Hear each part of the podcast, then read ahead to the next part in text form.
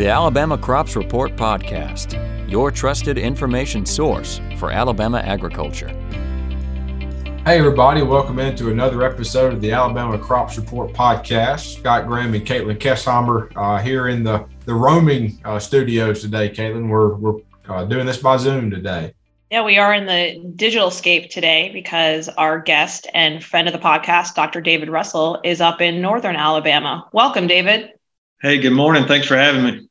David is our extension specialist in weed science, and he has responsibilities in corn, soybeans, small grains, forages, non crop, and rights of way. And today we're going to talk about getting fields clean for planting and thinking about soil residual herbicides for weed control. David, thanks for coming on today. How you doing up there?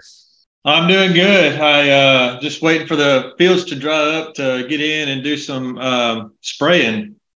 We've uh, been pretty wet up here lately. Uh, got a couple frosts uh, the last couple weeks and have set things back a little bit, but I think we're about ready to start rolling. So you talk about that. I know the the crop progress report came out. We're recording today is April 4th. So the most recent one came out yesterday, April 3rd. And that says we're approximately 21% planted for corn. Is you think that does that number jive with what you're seeing? Yeah, that's about right. We've seen most fields, at least those no-till fields. Uh, most of them have already burned down with some type of herbicide. And uh, just this last week, as we've uh, hit a warm spell and, and, a somewhat of a dry spell, uh, we've seen planters start to roll in the northern half of the state. I know we're as usual, uh, a couple weeks behind uh, the crops in the south part of the state, but we're about on time. We're about on schedule. Yeah, I know a lot of growers in yeah central and, and South Alabama have started putting seed in the ground, but what about growers who haven't planted yet, and what are some considerations they can do as we're getting ready for weed control this year? Yeah, so obviously corn's on the front of our minds since it's an early crop, and with that, uh, comes an earlier, at least a timely burn down. And, you know, we think of corn and wheat, we think of these grass crops. For me, as a weed scientist, I've, I've said it a, a lot, but removing grassy weeds from a grass crop is probably the most difficult. And ryegrass comes to the top of that list. Removing ryegrass in a timely manner is of utmost importance because of just how aggressive and competitive it is to corn seedlings. Speaking of, you know, burn down, from your perspective, when do you want to see a field burn down in corn? And from, I guess, from a cover crop, and I don't know if it would be different from uh, just, you know, winter vegetation out there. Yeah, you know, depending on the cover crop and how much biomass you've got out there, obviously we'd like that cover crop completely dead at the time of planting. So if that means two weeks, if that means uh, 30 days, you know, it depends on that farm and the biomass that's out there. When we think of ryegrass pressure and those volunteer stands of Italian ryegrass, you know, personally, I'd like to see those big clumps uh, completely killed at least three weeks to four weeks prior to corn planting. And if we're using some systemic herbicides like glyphosate or clethodim, those have to go out in a timely manner because generally throughout the months of February and March, it's going to be cooler. Plants aren't growing as aggressively. And so the activity that we're expecting to see from each of those herbicides are going to be just generally slow. I think, Scott, that you asked that question because you want to follow up with some information on insects and burn down. so, why don't you do that for me? Well, I agree. I think, yeah, three to four weeks, 30 days, if you can, to get rid of that green bridge to stop early season corn pests from being a problem. Because for a lot of our corn insects, um, specifically early season pests, we don't have rescue treatments. And so if you get off to the wrong foot um, with insect control in corn, then you can really be in a tough situation for managing those pests. Yeah, David didn't really take the bait. I was expecting. So we want to plant green and have biomass and all that kind of stuff. But I guess when most of these are grass weeds, he, he's kind of got a point there that hey, it's it's hard to kill those. You know, one one thing we're starting to see probably more and more riding around are these clumps of Italian ryegrass that are still hanging out out there. What what's the deal with that? Yeah, I think there's a little bit of confusion between what we call typically annual ryegrass and Italian ryegrass. I often hear those terms used interchangeably. Technically, they're both annual ryegrass. They're the same genus species, uh, but I think you see different biotypes. I think it's slightly different genetically. I think the morphologically, the, the morphological traits are slightly different in just the way, at least the Italian ryegrass uh, grows, especially this time of year. If you think about annual ryegrass, it germinates in the fall. Soil temperatures typically are around the upper 50s, low 60s. Uh, whenever those begin to germinate, along with other cool season annuals. When we think of annual ryegrass, I think our minds, or at least my mind, goes to a lot of the commercial varieties that are often used in forages. Uh, the Marshall varieties, uh, the Gulf varieties, for example, those come up in a uniform stand and are relatively easy to control uh, if we have to, just because uh, it's a uniform stand and we can get that uh, control or at least use that, utilize that whenever they're vegetative.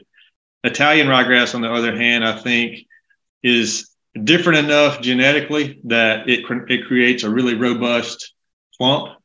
It may germinate in the fall, and then by the time spring rolls around, you've got this big established root system here that we're trying to deal with. And so it's more aggressive, uh, it is more robust, and single applications a lot of times of herbicide just aren't effective to, to kill that. You, you asked the question about uh, how soon ahead of corn planting that we need to kill these weeds. We got to think about uh, label restrictions as well, because if we're using a product like clethodim, that's a minimum of 30 day plant back to corn. And so clethodim, just like glyphosate in cooler months, is slow.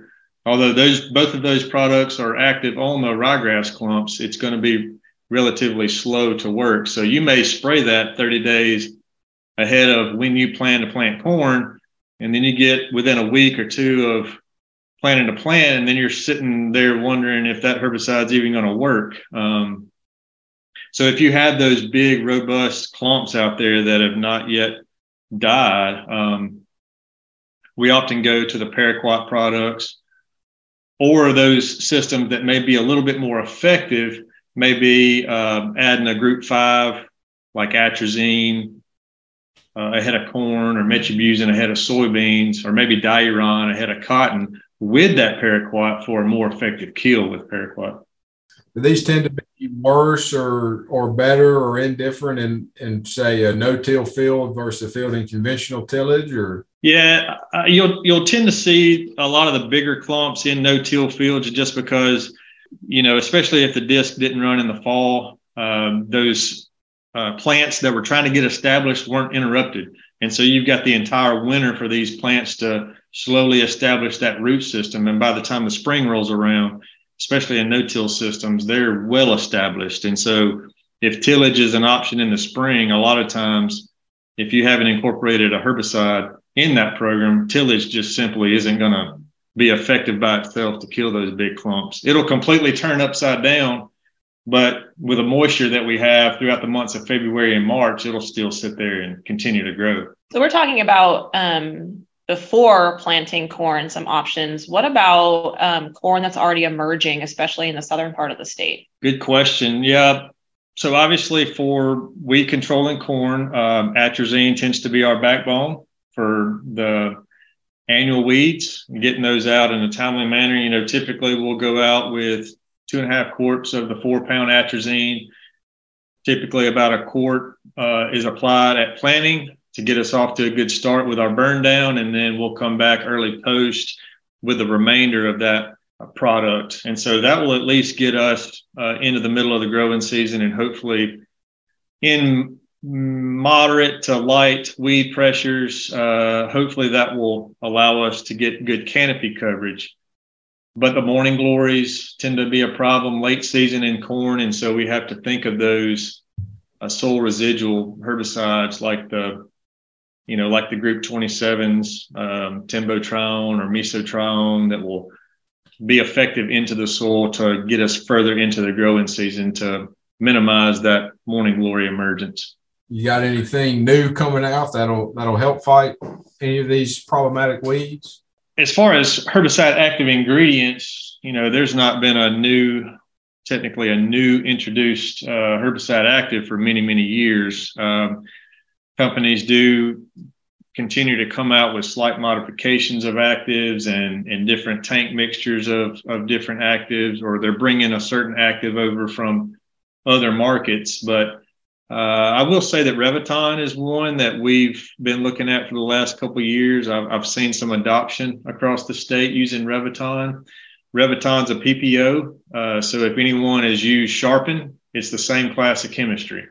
And in fact, Reviton is the same use rates as Sharpen, just with not as much soil residual as Sharpen has. So Helm Agro is touting that as a tank mix partner with glyphosate or clethodim to add some grass activity uh, with those applications. And so, um, although it will provide a little better uh, grass activity than sharpen, uh, if you've got mare's tail, I'd still keep sharpen in the tank because mare's because sharpen is still superior to Reviton um, it, when it comes to to mare's tail. But for grass weeds, uh, I think Reviton is a good tank mix partner with something like clethodim or glyphosate. So we've been uh, talking primarily about corn and, and pre-plant for corn, but what about some weed, weed management strategies to consider ahead of soybean planting? Yeah, good question. Hopefully growers still have a little time to plan uh, ahead of soybean, uh, being early April right now. But the same thing applies uh, in corn. We want to consider the history of our fields regarding the weed pressures that we anticipate and so going out with a timely burn down is, is really important and having those fields clean by the time the soybean seed goes in the ground.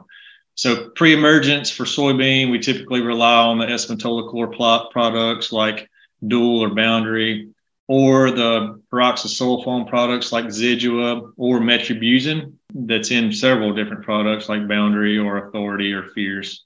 So that gets us off to a really good start as a pre-emergence. We've often found in our research trials that two and three way actives in a tank mixture do a whole lot better than just single actives in weed control in soybeans. So putting those out in a timely manner will at least keep our fields clean, hopefully up until canopy coverage. I think a lot of producers kind of got into a bind last year because either we had product shortages or prices were too high coming off of the COVID years. And I saw some producers either put out too little or completely skip their pre emergence applications at planting. And then it turned off dry. And so that was not a good scenario. And it left us uh, trying to figure out what to do mid season to control a lot of aggressive weeds like pigweed. So if you've got pigweeds in the mix, uh, obviously we've got our herbicide traits that's either enlist or the Xtend or just Roundup Ready. And so obviously we have for Enlist, 2,4-D, and or Liberty. And then with Xtend, it, uh, those are the dicamba platforms. And so if you have any escapes mid-season, like the, the pigweeds or the tea weeds or the morning glories, use those. And if it's bad enough, add those residual post-emergence, um, like the dual magnums or the outlooks or the warrants you know, or the Zidua products to get us through the end of the season. Something else you mentioned there, David, that I'll, I'll note, and you may have some feedback as well, but when I've been out and about this spring talking with retail and distributors and folks, everybody's pretty comfortable with where they are right now with uh, product from herbicide, insecticide, fungicide. Everybody feels like they're in a good spot. Uh, and that's primarily probably central and South Alabama folks I've been talking with, but I assume it's the same for North Alabama as well. Yeah, I've not heard of any big shortages this year. I think shelves are pretty well stocked and inventory is there. Uh, and so we should be off to a good start this year. Well, you got any other uh, things to talk about or updates from your weed science program that you'd like to, to mention? Well, obviously, spring for any of us uh, has us really busy. And so we're in full swing. I, I am happy about the state of our weed science program through Auburn. Uh, we've got four or five weed scientists on board now, including myself. Last fall, we introduced uh, Dr. Maity. He came to us from Texas A&M, and so he's getting his program started. He's got a couple grad students right now. uh, those students are doing statewide uh, weed collections. And so, for anybody anybody out there listening, if you have a population of weeds, whether it be pigweeds or annual ryegrass or whatever it may be, that you suspect may be herbicide uh, resistant to certain herbicides, let us know. Uh, we'll send grad students to come sample. Uh, the plan is to screen a lot of those problematic populations in the greenhouse and figure out what kind of statewide resistance uh, that we have. We've got a lot of grad students this year under various professors on the main campus that will hopefully compete in the uh, Weed Science Society of America's weed contest this year. So that's really exciting. So we've got a good group uh, that's currently in training, and that uh, team covers all aspects of weed science from sprayer application to weed identification to herbicide symptomology to farmer problems and calibration. So it's a very good training opportunity, and I think the future of the weed science program uh, through Auburn is looking up. It's it's really strong right now. That's great to hear, and that you have the the next generation of, of weed scientists being trained up in your program. I do want to ask you mentioned that growers can contact you all if they suspect problematic weeds. What's the best way they can get in touch with you or someone else from the program? Yeah, you can contact me by phone. Uh, that's probably the easiest way, uh, but I'll have my email out there too. Uh, we can add that to the end of this podcast or look me up through the ACES website or the Auburn University website. But I would say phone, call, or text is probably the easiest way.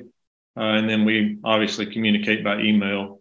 Well, David, thanks so much for joining us um, and giving us those early season weed control updates. And I'm sure we'll have you back on the podcast later in the season as growing season gets underway and we have weeds that are coming up that need to be controlled. Yeah, thank you. Just call if I can ever help. All right. So, uh, th- again, thanks, David. And thanks to all of our listeners. Uh, we appreciate you all signing in each episode. And uh, if you ever have any feedback or need anything from any of us, please don't hesitate to reach out and let us know.